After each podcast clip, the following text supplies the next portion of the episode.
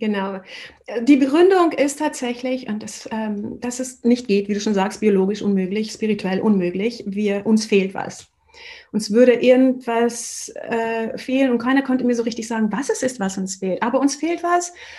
und, und, die, und die einzige Lösung da ist, hat mir dann ein Mönch gesagt, also die einzige Lösung für die Frauen dann eventuell doch auf also die, diese Option zu haben, zur Erleuchtung zu kommen, das wäre im nächsten Leben doch bitte als Mann geboren zu werden. Ja. Dann sind die Türen offen. Und, äh, die, und dann war dann auch so interessant, dass sie sagten, dass Menschen, die ganz tolles Karma haben, die wirklich schöne, gute Sachen gemacht haben, äh, die werden als Mann geboren. Und wenn man eben nicht so viele gute Sachen gemacht hat, dann wird man als Frau geboren. Da kannst du halt nicht erleuchten. Ach, du machst diese Religion wirklich sehr attraktiv gerade. Für. Also wir sprechen hier über, es gibt hier nun so, das, das will ich noch dazu sagen, ich, ich spreche hier nicht über den kompletten Buddhismus an sich, sondern das ist der, es gibt im Buddhismus genauso wie in, in, der, in anderen Religionen ja viele Zweige. Ja, ja. Und ähm, ich spreche hier über den Theravada-Buddhismus. Gut, dass du es nochmal sagst, ja. ja, genau. Und da gibt es noch den Mahayana-Buddhismus und es gibt den Zen-Buddhismus und es gibt den tibetischen Buddhismus. Es gibt viele verschiedene Stränge. Der Theravada-Buddhismus ist allerdings interessant, weil es so der Urstrang ist. Das ist hm. der Urstrang, der direkt von Buddha kam und aus dem haben sich dann alle anderen da noch abgezweigt. Das ist Undomestiziert, der Podcast für die Frau, die sich fragt, ob sie artgerecht lebt. Und heute habe ich noch einmal die Mona Simon zu Gast und wir sprechen über die Rolle der Frau im Buddhismus.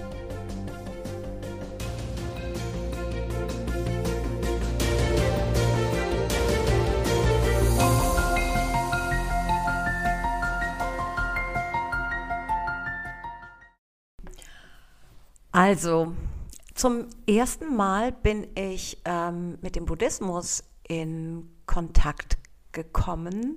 Das war, ich traue mich das gar nicht zu sagen, ne? das war 1995.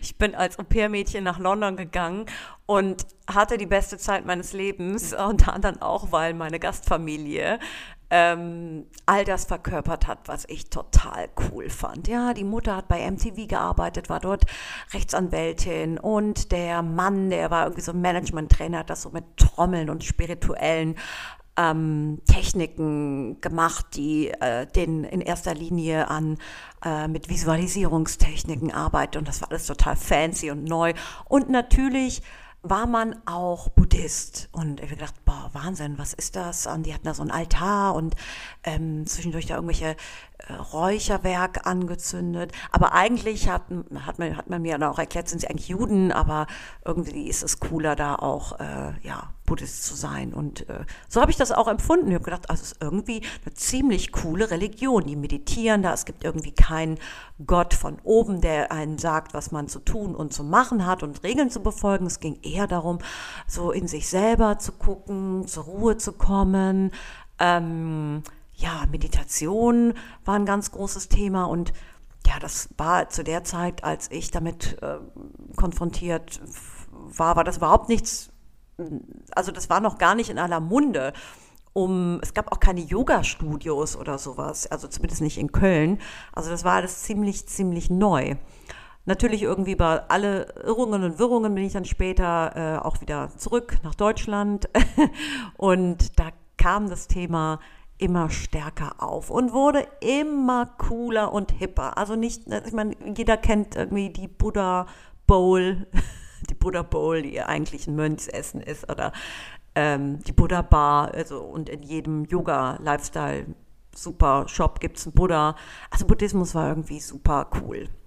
Als ich später meinen Mann kennengelernt habe, äh, war der auch praktizierender Buddhist, beziehungsweise er will sich nicht Buddhist nennen, aber das hatte für ihn schon einen ganz hohen Stellenwert, denn ähm, ja, Medit Meditation war ihm ganz wichtig. Und zu der Zeitpunkt, äh, Gott, das ist jetzt, wann ist das? 2008, da gab es noch keine Podcasts, also noch nicht viele, nur ein paar.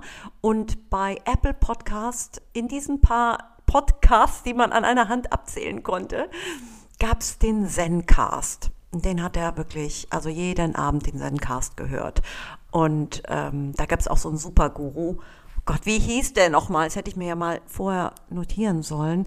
Ähm, Gail Fonsdale oder so, jetzt sage ich bestimmt irgendwas falsch, der da in San Francisco sein äh, Zen-Buddhismus-Zentrum hatte.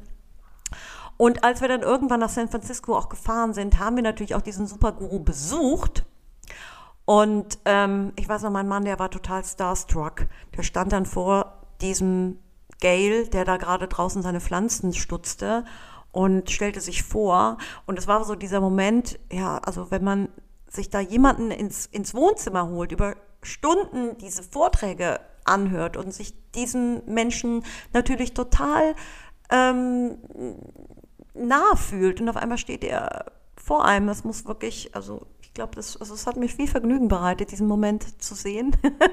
ja, und ich, äh, ich war irgendwie, ja, ich bin in der Zeit shoppen gegangen. Ne? Also furchtbar eigentlich. Ich habe mich auch ein bisschen geschämt.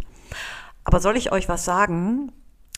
Es gab eine Sache, die hat mich total gestört am Buddhismus. Und das sage ich jetzt einfach mal so aus dem Gefühl heraus, obwohl ich mich nie so wirklich intensiv damit auseinandergesetzt habe. Also ich meine, ich hatte immer schon so ein Ding mit Religionen, wie ihr wisst. Insbesondere, ähm, ja, wenn es darum geht, Regeln zu hinterfragen. Ähm, und warum es so sein muss und warum wir überhaupt als Sünder auf die Welt kommen, etc.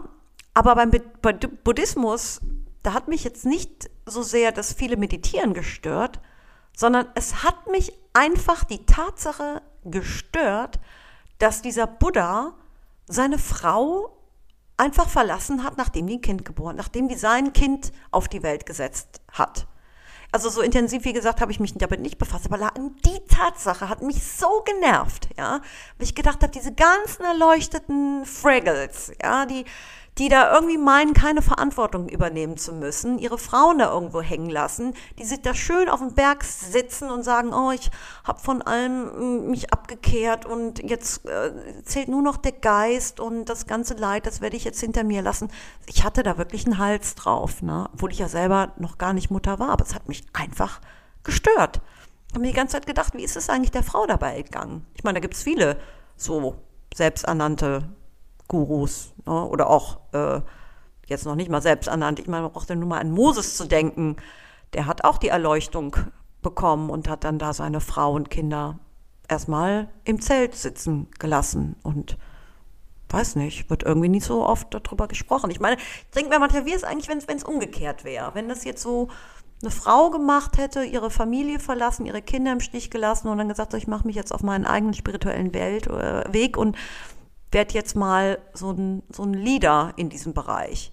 Ich weiß nicht, ich glaube, die Gesellschaft wäre bestimmt, äh, also weiß ich nicht, ob die das so positiv aufgenommen hätten. Aber als Mann geht das und irgendwie habe ich mich daran gestört. Ich habe das aber auch nie so an die große Glocke gehangen, weil irgendwie kam ich mir dabei auch etwas kindisch vor. Ja, wie so, also den Buddha, den mag ich ja gar nicht als seine Frau da verlassen. Da habe ich gedacht, ist auch nicht so fundiert, klingt irgendwie ein bisschen unakademisch und nicht so theologisch. Deswegen habe ich das so für mich ein bisschen hinterm Berg gehalten. Aber vor kurzem, what happened? Wir hatten ja die Mona hier ziemlich am Anfang, als dieser Podcast gestartet ist.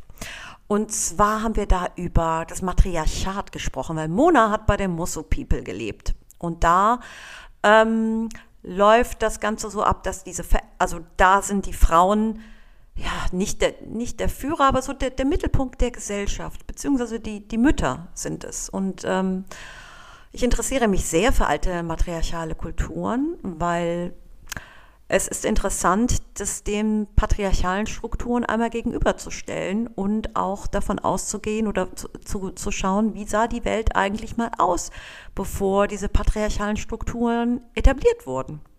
Naja, jedenfalls mit der Mona ähm, habe ich mich dann auch nochmal, wir sind sowieso im engen Austausch miteinander.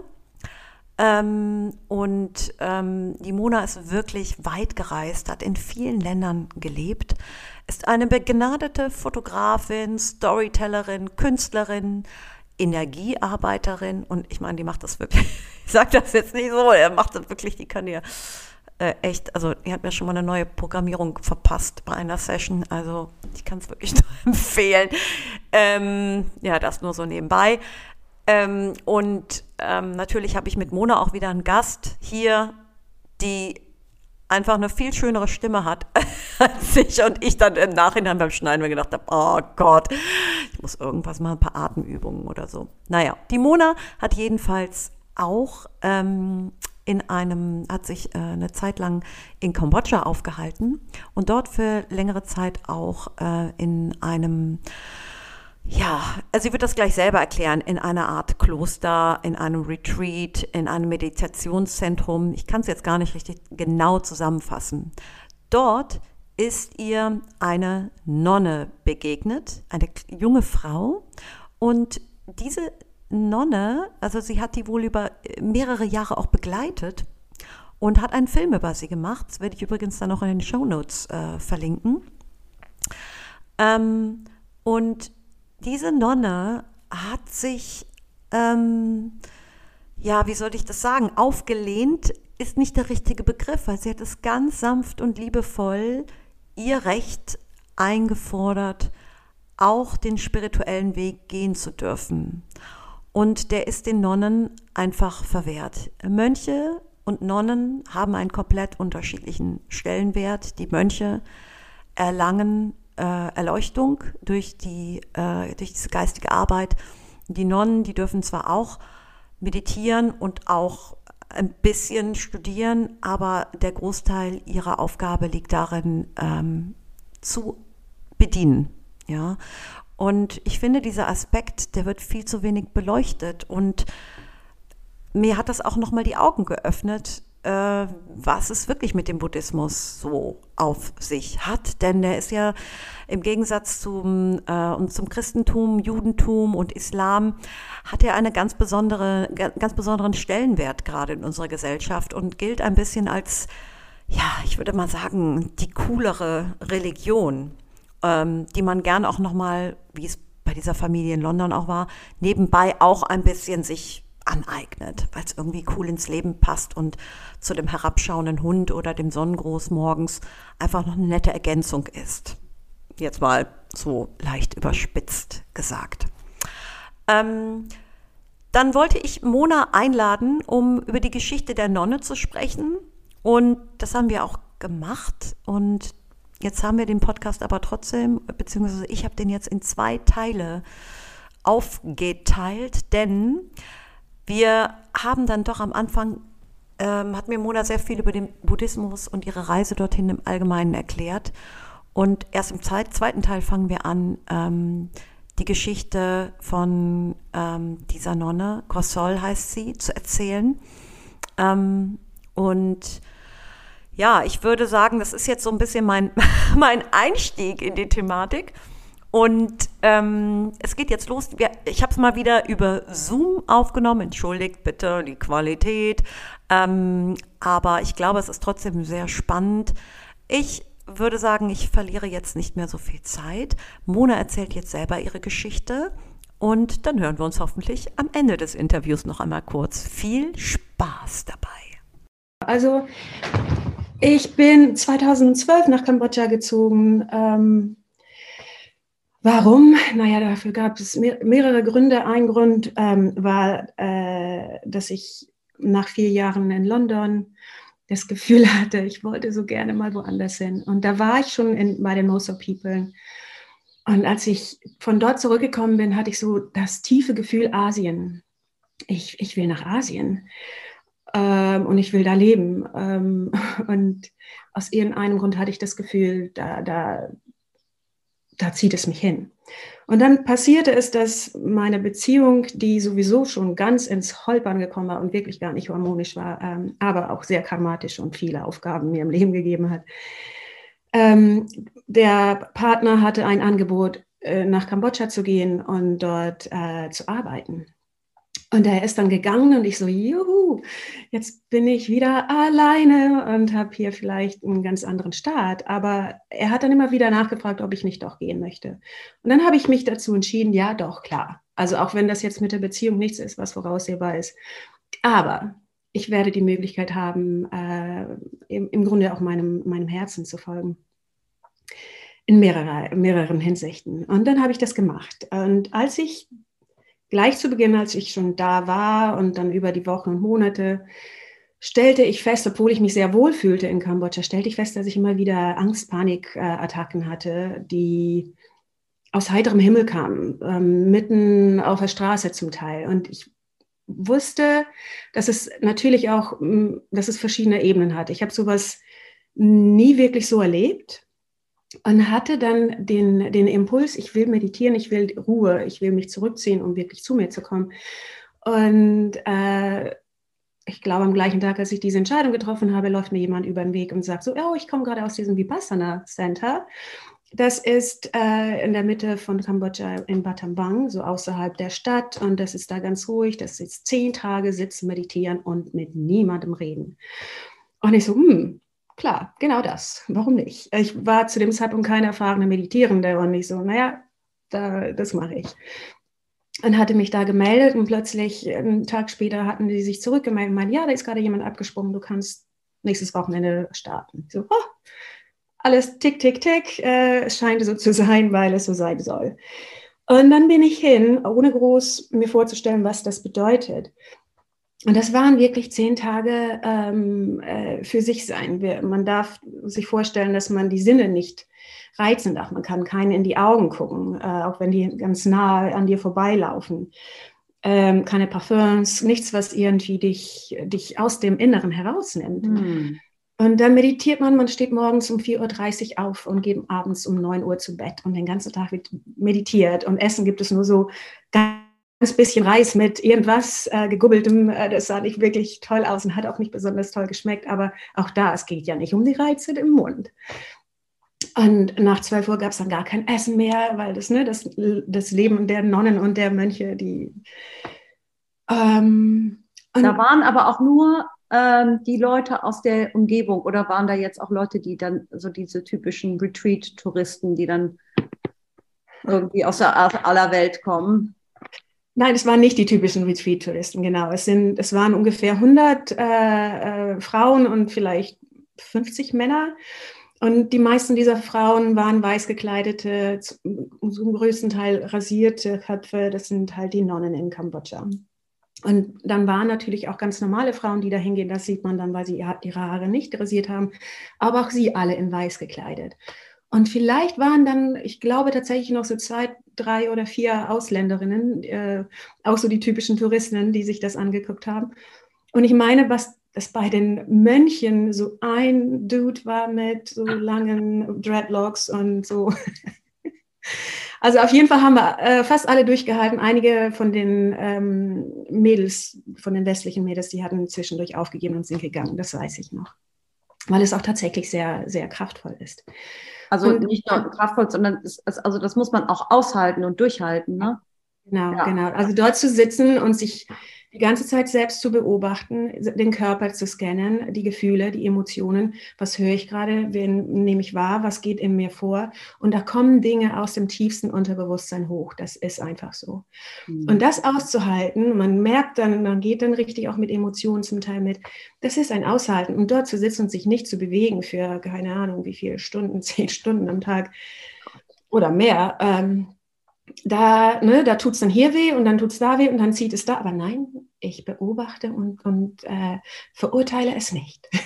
oh. ähm, und es ist tatsächlich spannend. Also am zehnten Tag wird dann äh, endlich so das Schweigen gebrochen und dann kamen alle zusammen und es ging, gab diesen Dong und wir guckten uns an und durften lächeln und durften tanzen und springen und uns umarmen. Und da habe ich diese junge Frau umarmt. Sie war ganz äh, bunt gekleidet, schon die ganze Zeit. Sie war ein Teenager und hatte lange Haare und stand neben einer Nonne. Und wir umarmten uns und waren so happy. Und sie so, I'm so happy, sister, I'm so happy, sister. Und ich so, oh, I'm so happy, sister, too. Und das war Chrysal.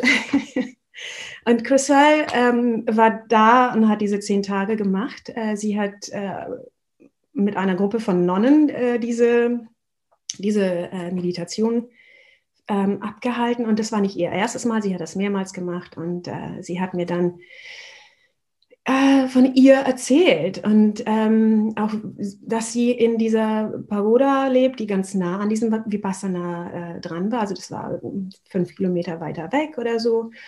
Und äh, das ist, äh, also die Pagoda heißt Andok Pagoda, das heißt Turtle. Ähm, und es hat auch so einen Hügel, es sieht aus wie so ein, wie so ein Turtle tatsächlich, ähm, wie eine Schildkröte. Und sie hat dort gelebt. Sie war jetzt 17, als ich sie kennengelernt habe. Und sie war dort, seitdem sie 12 war. Und sie erzählte mir, dass sie schon seitdem sie kleines Kind war, zwei, drei Jahre alt, Nonne werden wollte. Ähm, und sie erinnerte sich, dass sie irgendwann auf dem, ich glaube, auf dem Schulweg gesehen hat, dass so eine Reihe von kleinen Mönchen ihr entgegenkam und den großen Mönchen folgten und einfach hinterherliefen mit ihrer, mit ihrer kleinen äh, Tasse, um natürlich dann auch äh, Gaben zu erhalten. Und sie so, das will ich auch. Ich will auch Mönch sein. Und er ist dann nach Hause gerannt, hat der Mutter und der Oma erzählt, dass sie doch so gerne Mönch sein möchte. Und die so, oh ja, tut mir leid, du kannst nicht. Dein Bruder kann, aber du nicht. Und sie so, das, das ist aber, ne, nee. Und das hat sie natürlich sehr, sie hat von sich aus schon so einen Charakter, der, der Dinge nicht unbedingt aus der programmierten Sicht heraus sieht. Sie versteht einfach, nein, das ist nicht fair. Ich möchte es auch. Wo ist der Unterschied zwischen einer Nonne und einem Mönch? Weil diese Frage hätte ich mir ja nie gestellt als Mädchen, weil ich gedacht hätte, okay, ich kann ins Kloster gehen als Nonne und Jungs können ins Kloster gehen als Mönche. Ich hätte jetzt noch gar nicht verstanden, dass es da einen Unterschied gibt, den es, den es gilt auch zu beneiden. Ich hätte jetzt einfach nur gedacht, mhm. die Jungs sind die Mönche und die Nonnen sind die Nonnen. Mhm, genau, so hätte man, wo war, hätte ich auch gedacht. Genau, ja. Aber. Genau, das habe ich auch gedacht. Und äh, im, im Laufe der Zeit, ich, war mehr, ich bin mehrere Jahre in Kambodscha geblieben und bin auch immer wieder hingefahren, habe sie besucht und habe auch die Nonnen und die Pagodas besucht und habe sehr viel darüber erfahren, ähm, nämlich warum es einen Unterschied gibt. Dass es einen Unterschied gibt zwischen den Nonnen und den Mönchen, das ist mir sofort aufgefallen, als ich in die Pagoda gekommen bin, äh, weil ich die Nonnen habe arbeiten sehen, von morgens bis abends und die Mönche nicht. die Mönche, oder sagen wir mal die Mönche so ein bisschen, manchmal.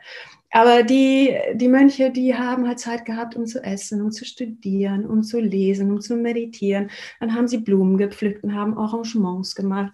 Und die Frauen, die haben geputzt und geackert, die haben äh, gekocht und sie sind auf äh, Suche nach Reis gegangen und sie haben eingekauft und sie haben gemanagt und sie haben massiert und sie haben geheilt, sie haben gesungen und meditiert dazwischen auch noch. Unterschied. Ja, also die, die, die ähm, Sorgenlosigkeit der Mönche im Vergleich zu, den, zu dem hektischen, ich muss so viel tun und ich, ich äh, mache das natürlich auch aus Liebe heraus, die Nonnen. Das ist mir ja, sofort. Immer aus Liebe heraus. Ist ja, ist ja, ist aus ja, Liebe. Ja, genau. Aber sind die denn in einem Gebäude, also können die Mönche sich diesen, ähm, ja, die, die, die, diesen, äh, ähm, der Sicht auf die Nonnen aussetzen, diesem Leben hingeben, weil die Nonnen das in ihren, in ihren äh, Gebäuden ist, ihnen abnehmen oder haben die nicht auch getrennte Mönchsklöster und getrennte Nonnenklöster und jeder ist für sich selber verantwortlich?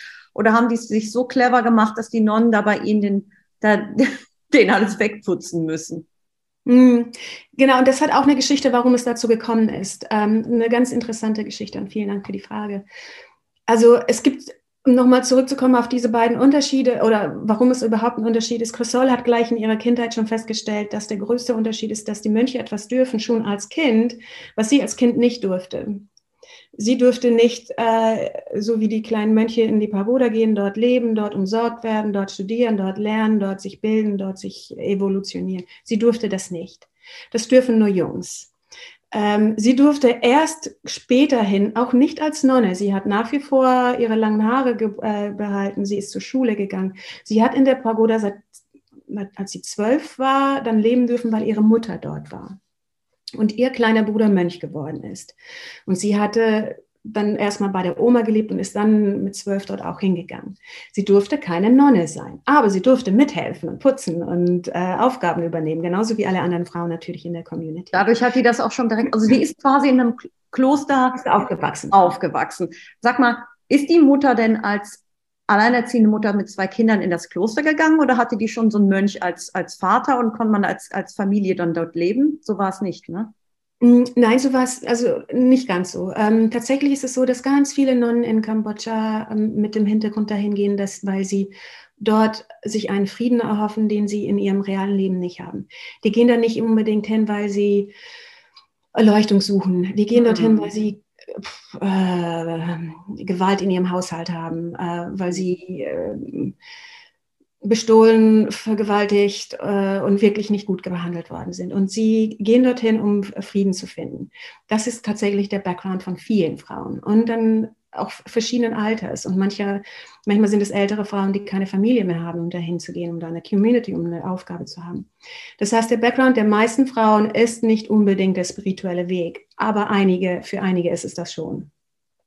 Und wenn diese Frauen dorthin gehen, so wie die Mutter von Sol, die ist dorthin gegangen, weil sie sich von dem äh, Vater getrennt hat, weil der auch, äh, sagen wir mal, ein gewalttätiger Mann war. Mhm. Die, sie hat sich getrennt und hat dann entschieden, ins Kloster zu gehen, konnte aber natürlich die Tochter erstmal nicht mitnehmen. Sie konnte nur de, den Sohn mitnehmen. Und die Tochter ist dann bei der Oma geblieben.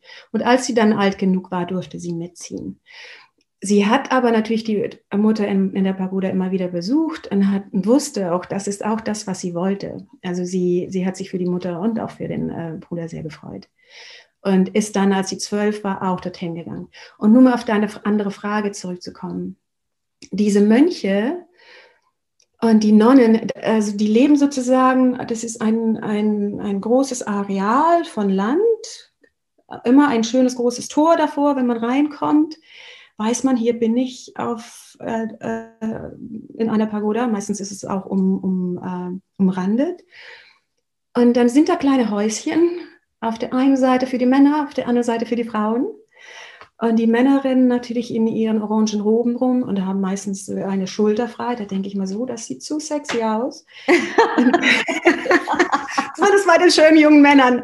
Und dann, und die Damen und die Frauen, die Nonnen natürlich in ihrer weißen Robe, alle haben die Haare geschnitten. Keiner ist da sexualisiert, wirklich. Ähm, also jeder darf ganz bescheiden sich alles umhüllen.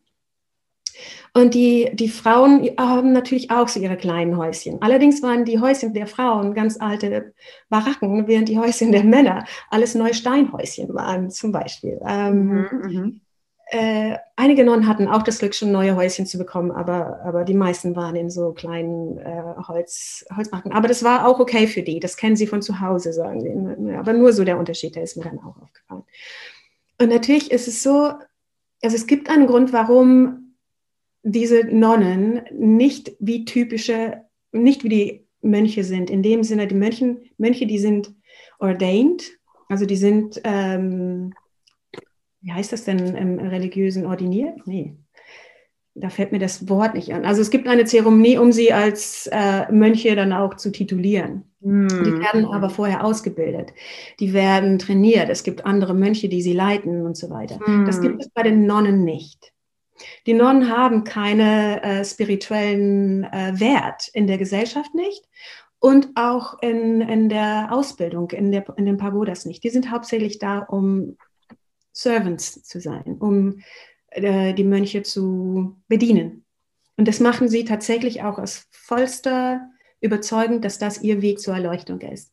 Dass der Weg zur Erleuchtung nicht unbedingt nur übers Studieren geht, sondern aber auch, indem man gute Dinge tut. Hm. Und Mönche zu unterstützen, sei es mit Geld, sei es mit äh, Gaben, sei es mit Essen, sei es mit Zeremonien oder eben da zu sein, das, so glauben die äh, Buddhisten in diesem Teil der Welt.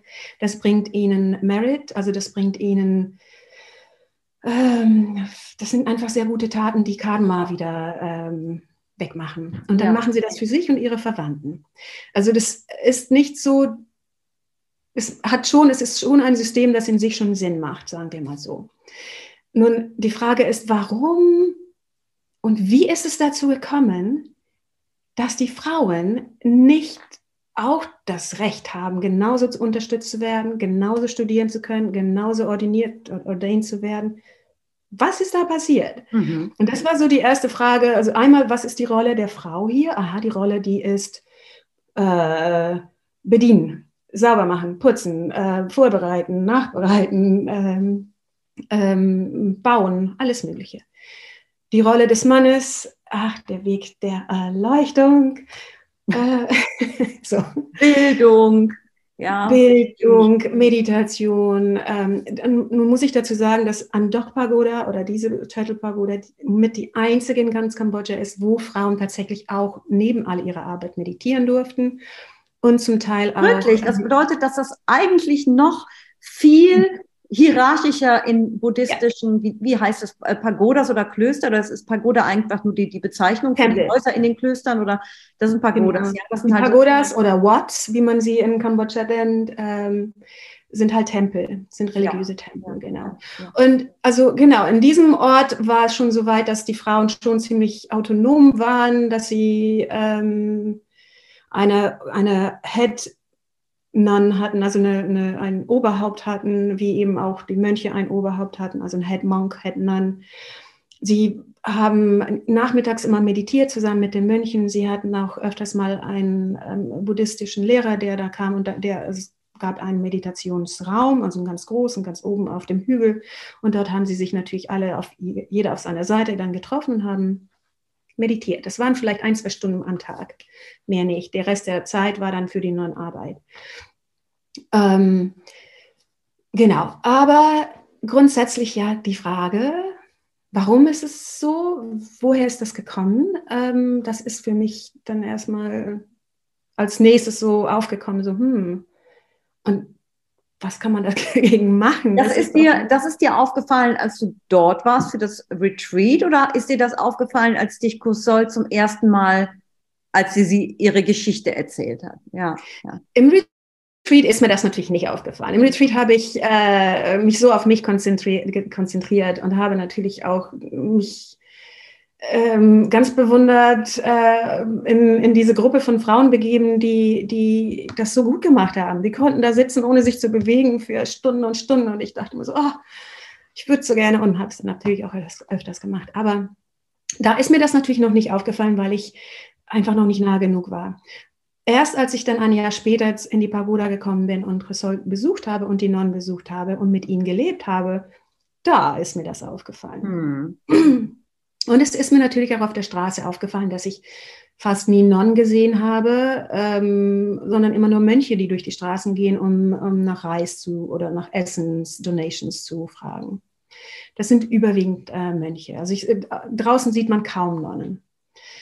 Da ist mir das natürlich auch aufgefallen. Aber genau, als ich dann in der Pagoda äh, war und dort dann auch mehr Zeit verbracht habe, dann wurde es mir so klar wie Kloßbrühe. Das ging dann gar nicht mehr anders. Äh, man hat sich dann gefragt. Und ich habe nicht nur mich gefragt, ich habe dann natürlich auch die Mönche und die Nonnen gefragt. Und ich habe die Mönche gefragt und ich kann mich noch erinnern, wie interessant es war, sich mit denen zu unterhalten. Also, ja, und wie kommt das denn? Dass ähm, Frauen, ne, also hier unterschiedlich, warum sind sie nicht un genauso unterstützt, warum dürfen sie nicht genauso studieren, warum, warum gibt es nur Buddhas und nie äh, Buddhaninnen, Buddhaninnen, sagen wir mal. Und die ähm, Antwort war von dem Kopfmönch, also von dem Head Monk zu dem Student Monk, die waren alle so, Frauen können nicht Buddha sein.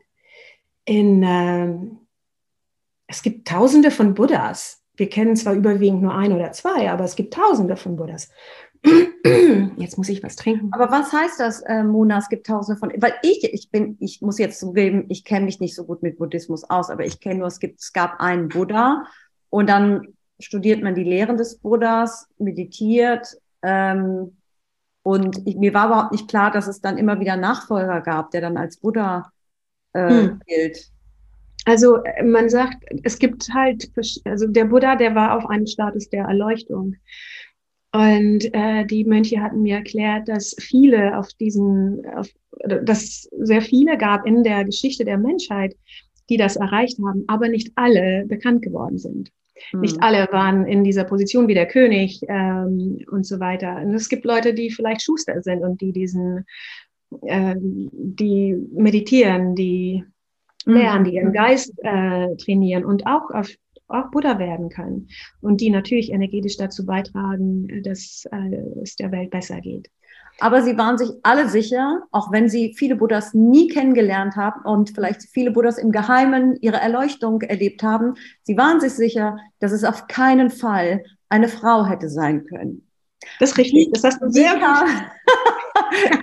das war, weil das ist ja biologisch unmöglich in der Erleuchtung, nehme ich an, war diese Wahrheit wahrscheinlich auch schon verwurzelt. Ja, man kann sie überhaupt nicht anzweifeln.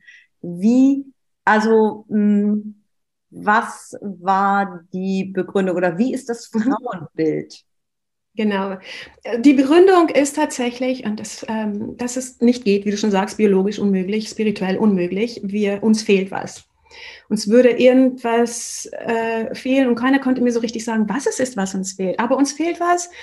Und, und, die, und die einzige Lösung da ist, hat mir dann ein Mönch gesagt, also die einzige Lösung für die Frauen dann eventuell doch auf also die, diese Option zu haben, zur Erleuchtung zu kommen, das wäre im nächsten Leben doch bitte als Mann geboren zu werden. Ja. Dann sind die Türen offen. Und, äh, die, und dann war dann auch so interessant, dass sie sagten, dass Menschen, die ganz tolles Karma haben, die wirklich schöne, gute Sachen gemacht haben, äh, die werden als Mann geboren. Und wenn man eben nicht so viele gute Sachen gemacht hat, dann wird man als Frau geboren. Da kannst du halt nicht erleuchten. Ach, du machst diese Religion wirklich sehr attraktiv gerade. also wir sprechen hier über, es gibt hier nun so, das, das will ich noch dazu sagen, ich, ich spreche hier nicht über den kompletten Buddhismus an sich, sondern das ist der, es gibt im Buddhismus genauso wie in, in, der, in anderen Religionen ja viele Zweige. Ja, ja. Und ähm, ich spreche hier über den Theravada-Buddhismus. Gut, dass du es nochmal sagst, ja. ja, genau. Und da gibt es noch den Mahayana-Buddhismus und es gibt den Zen-Buddhismus und es gibt den tibetischen Buddhismus. Es gibt viele verschiedene Stränge. Der Theravada-Buddhismus ist allerdings interessant, weil es so der Urstrang ist. Das ist hm. der Urstrang, der direkt von Buddha kam und aus dem haben sich dann alle anderen da noch abgezweigt. Aha. Also wir das sind hier gerade sehr nah an der Quelle.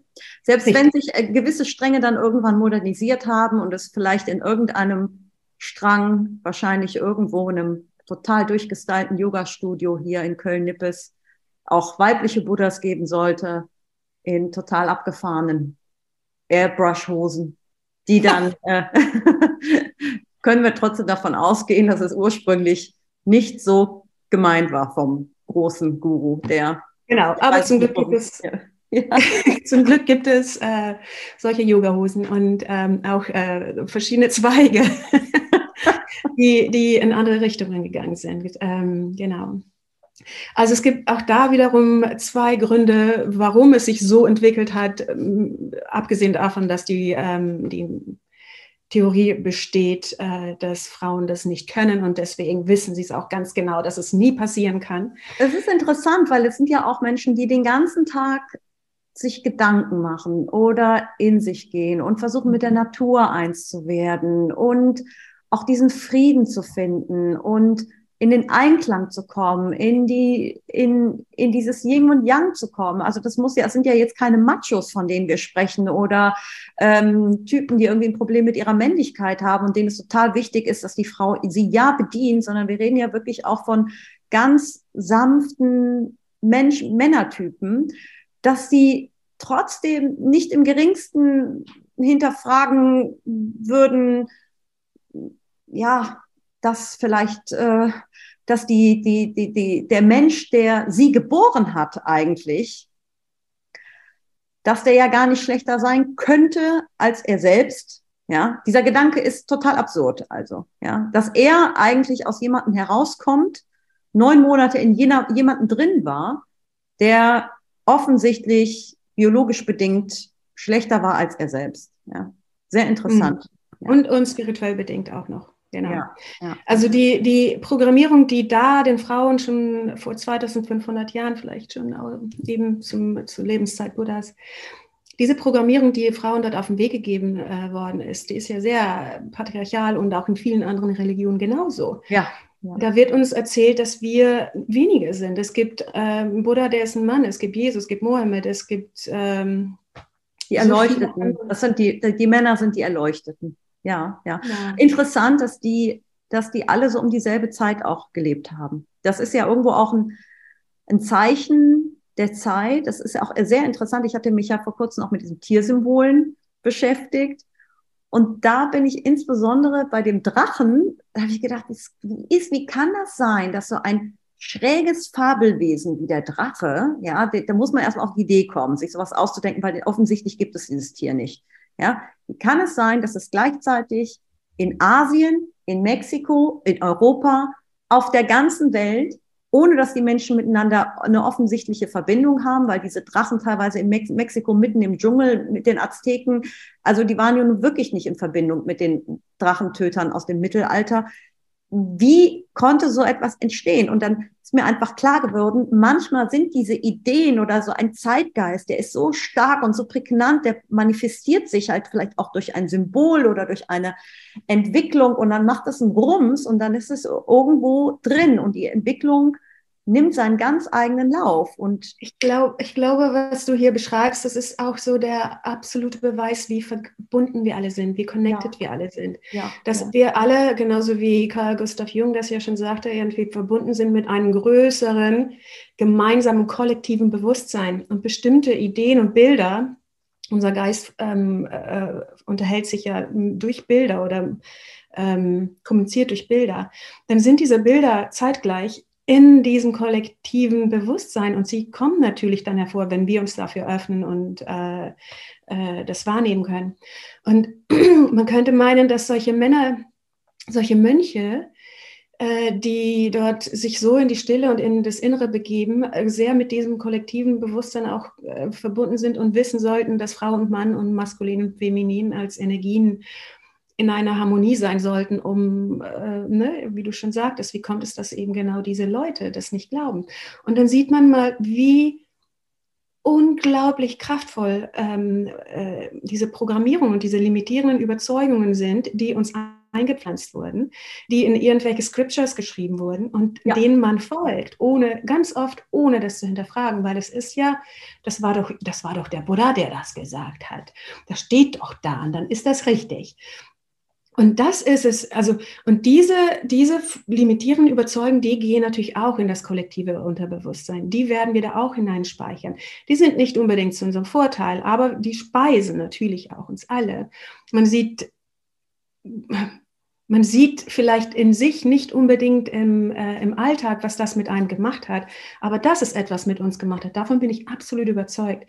Und dass diese, diese Überzeugung, diese limitierende Überzeugung, ein großes Ungleichgewicht erschaffen hat in der maskulinen und der femininen Wahrnehmung, in unserem Bewusstsein, in unserer Selbstsicherheit, in unserer, unserer Art und Weise, uns wertzuschätzen. Frauen haben dieses Thema, sich nicht, sich immer das Gefühl zu geben, dass sie, dass sie nicht gut genug sind. Woher kommt das denn?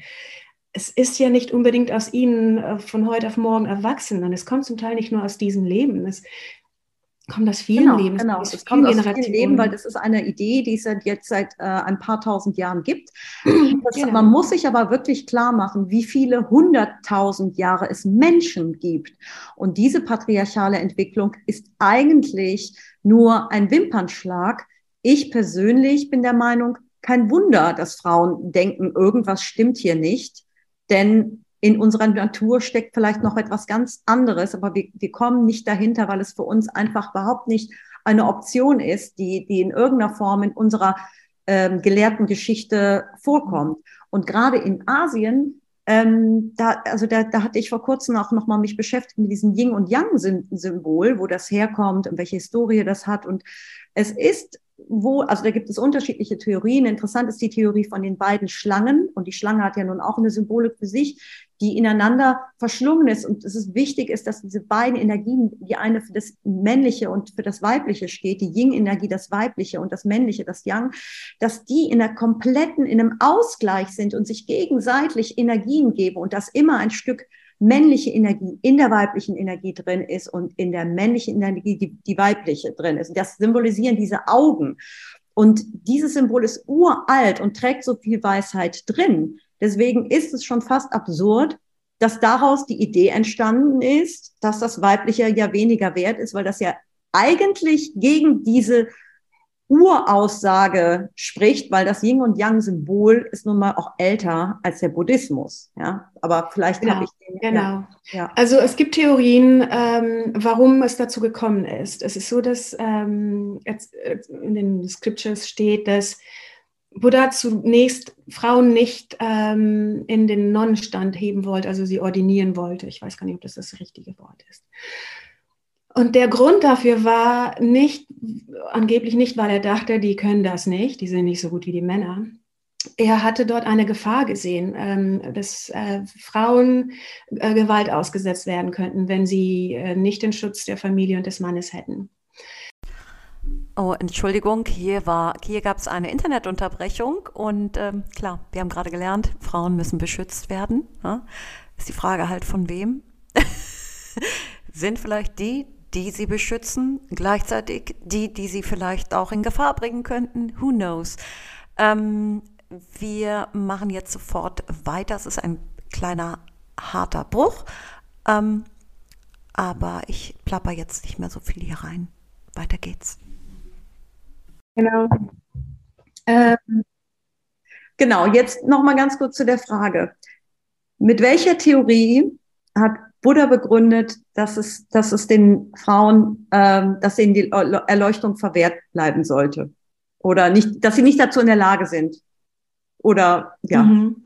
vielleicht ist die Frage auch nicht so. Genau, schön. also es, da gibt es verschiedene ähm, äh, Theorien. Einmal war das wohl so, es steht in den Scriptures festgehalten, dass der Buddha zu Beginn ähm, Nonnen nicht ähm, ordinieren wollte. Also es sollte keine offiziellen Nonnen geben. Und ähm, die Gelehrten sagen, der Grund dafür war nicht, weil er meinte, dass sie das nicht können, der Buddha wollte die Frauen im Grunde schützen. Ähm, er war der Meinung, dass Frauen außerhalb ihres außerhalb des Schutzes ihres Hauses und ihrer Familie ähm, vielleicht Gewalt ausgesetzt wären und das ähm, Gewalt natürlich offensichtlich nicht von Löwen, Schlangen oder Bären, sondern den Erleucht die einzigen, die Erleuchtung erreichen können, die eventuell aber dann leider nicht in der Lage sind, ihre Triebe bei sich zu halten Soweit hat dann die mhm. Erleuchtung dann auch nicht gereicht, ja. Okay. Mhm. Naja, genau, genau. Also von, von Männern, da hast du recht. Und dann ähm, war es so, dass, also diese Geschichten sind alle festgehalten worden. Und zwar nicht gleich nachdem äh, Buddha verstorben ist, sondern auch erst so 400 Jahre später. Weil nicht alles gleich irgendwie festgehalten wurde. So ähnlich wie. Äh, Über Jesus und so. Genau, richtig. Mhm. Und dann sagt man natürlich auch, also die Leute, die das damals festgehalten haben, waren natürlich auch Männer und ja. so, insofern ähm, ja, ja. Ne, muss man dann schauen, äh, aus welcher Perspektive die Geschichte geschrieben wurden. In dieser Geschichte, das ähm, war es dann wohl so, dass äh, nachdem äh, Frauen öfters nachgefragt haben, so bitte und warum und wir wollen doch, hat seine Stiefmutter, die ihm sehr am Herzen lag, äh, sich äh, versammelt mit vielen Nonnen und sind zu ihm hingewandert und standen vor ihm und haben äh, ihm sozusagen sich ihm entgegengestellt und gesagt, wir wollen unbedingt. Es ist unser Weg und es äh, ist unser Recht, das auch für uns zu entscheiden. Und er hat, zu, hat eingewilligt hat eingewilligt und Nonnen wurden dann ähm, von da an auch in einen Nonnenorden mhm. aufgenommen. Sie wurden ausgebildet und zwar gab es dafür ein, ein paar mh, hm, Gesetze und, und Rules, ähm, ne, also so äh, Regeln. Mhm. Und er hat dann den Frauen so viele Regeln aufgegeben, dass innerhalb dieser Regeln eigentlich auch eine Bestimmtheit war, dass sie den Mönchen unter, ähm, untergeben waren. Sie waren, sie konnten nicht über den Mönchen stehen. Sie hatten eine ganz andere Art von Regeln als die, als die Mönche. Und in diesen Regeln kann man schon lesen, dass, das, dass er da einen Unterschied gemacht hat. Aber er hat ihnen äh, erlaubt, sozusagen auch äh, ausgebildet zu werden. Innerhalb dieser Regeln war so, dass er gesagt hat, um eine Nonne auszubilden, braucht es zehn Mönche und zehn Nonnen. Er hat dann äh, diese Nonnen erstmal bestimmt, die dann die Ausbilderinnen waren, ähm, weil er sehen konnte, dass ihr, ihr Bewusstsein schon so weit war. Diese Nonnen mussten zu dem Zeitpunkt nicht ähm, putzen oder irgendwas äh, dienen. Sie, ihr Weg war tatsächlich der Weg der Erleuchtung. Es war ihnen sogar verboten, irgendwas zu dienen. Das war gar nicht ihre Aufgabe. Nur das, was ihnen in ihrem, auf ihrem Weg zur Erleuchtung auch dienlich war. Genauso wie die Mönche auch. Und dann ähm, muss man auch bedenken, dass Frauen in der Zeit, äh, als Buddha gelebt hat, wirklich grundsätzlich kaum Rechte hatten. Die waren immer den Männern untergeben, entweder dem Ehemann oder der Familie des Ehemanns oder seinen, ihren eigenen Eltern oder ihren Söhnen und der Familien der Söhne. Also schon komplett patriarchale Strukturen waren schon total etabliert, ja. Genau. Und es sind sehr viele Leute, sehr viele Frauen haben da gesagt so, oh, das will ich nicht mehr. Ich will da, ich will dahin und sind dann Nonnen geworden, mhm. weil sie das Leben äh, in dem Leben der Nonne eine Art von Freiheit erleben konnten und sehen konnten, die sie sonst nicht hatten. Das, das muss man ja auch sagen, das war ja in, im Mittelalter in, in Europa nicht anders. Ne? Das ja. war ja für viele genau. Frauen die einzige Möglichkeit, überhaupt einen äh, Zugang zur Bildung zu haben oder frei zu leben und sich nicht von, und auch die, diese Ehe waren ja, das waren ja oft arrangierte Ehen und äh, keine Glücksverheißung ja, okay. Das genau, war genauso, ja. genauso. Und deswegen äh, sind dann viele auch Nonnenklöster und die, das waren pure Nonnenklöster, sind dann auch entstanden im, äh, im Laufe der Jahrhunderte. Ähm, was dann passierte, irgendwann ist der Buddhismus in Indien ausgestorben äh, oder ne, ist dann verloren gegangen. Und es gab dann noch ähm, irgendwie um 1100 so buddhistische ähm, Kolonien noch in Sri Lanka, in äh, Burma und in ein paar anderen Ländern. Aber in Indien war der nicht mehr, nicht mehr so aktiv, obwohl äh, Buddha ja aus Nordindien kam. Mhm. Mhm. Ähm, es gab dann einen Überfall. Also die letzten Nonnen ähm, haben sich zu dem Zeitpunkt in Sri Lanka aufgehalten und es gab einen Überfall von irgendeinem indischen Volk. Die haben alle Mönche und Nonnen, alle Tempel überfallen und alle umgebracht in Sri Lanka. Ähm, und die, die, das Volk, das sri lankische Volk hat dann 50, 100 Jahre später gesagt oder ein paar Jahre später gesagt, wir wollen aber so gerne wieder Mönche und Nonnen hier haben und haben dann welche eingeladen aus den anderen Ländern, um wieder zu beginnen leider fand sich keine Nonne mehr. Es gab nur noch zwei, drei Nonnen, die übrig geblieben äh, sind nach der Abwechselung. Und es gab keine zehn Nonnen mehr, um eine neue Nonne auszubilden. Ach Gott. Was macht man da? Die Regeln. Die Regeln, die müssen natürlich befolgt werden. Das heißt, das ganze Wissen, das diese Nonnen noch hatten, das ist dann verloren gegangen, weil es war ihnen nicht erlaubt, eine andere Nonne auszubilden. Ähm, und Ne? Die hätten natürlich von den Mönchen auch lernen können, aber nein, es brauchte zehn, äh, zehn Nonnen äh, und zehn Mönche. Und die Nonnen waren einfach nicht mehr da. Das heißt, da gab es eine historische Unterbrechung, warum es keine ordinierten Nonnen mehr gab, weil einfach hm. nicht mehr da waren, um eine auszubilden. Hm. In dem Theravada-Buddhismus hat sich seither keine Schule für Nonne mehr, äh, keine Ausbildung, kein Konzept mehr für, äh, äh bilden können. Einfach aus diesem Grund her, weil es nicht genug gab. Und hier kommen wir zu Crossol. So, und hier kommt der Cliffhanger. Ja, Folge vorbei. Wie geht's weiter mit Crossol? Wie hat es diese junge Nonne geschafft, sich gegen jegliche Widrigkeiten auf ihre ganz besondere eigene Art durchzusetzen?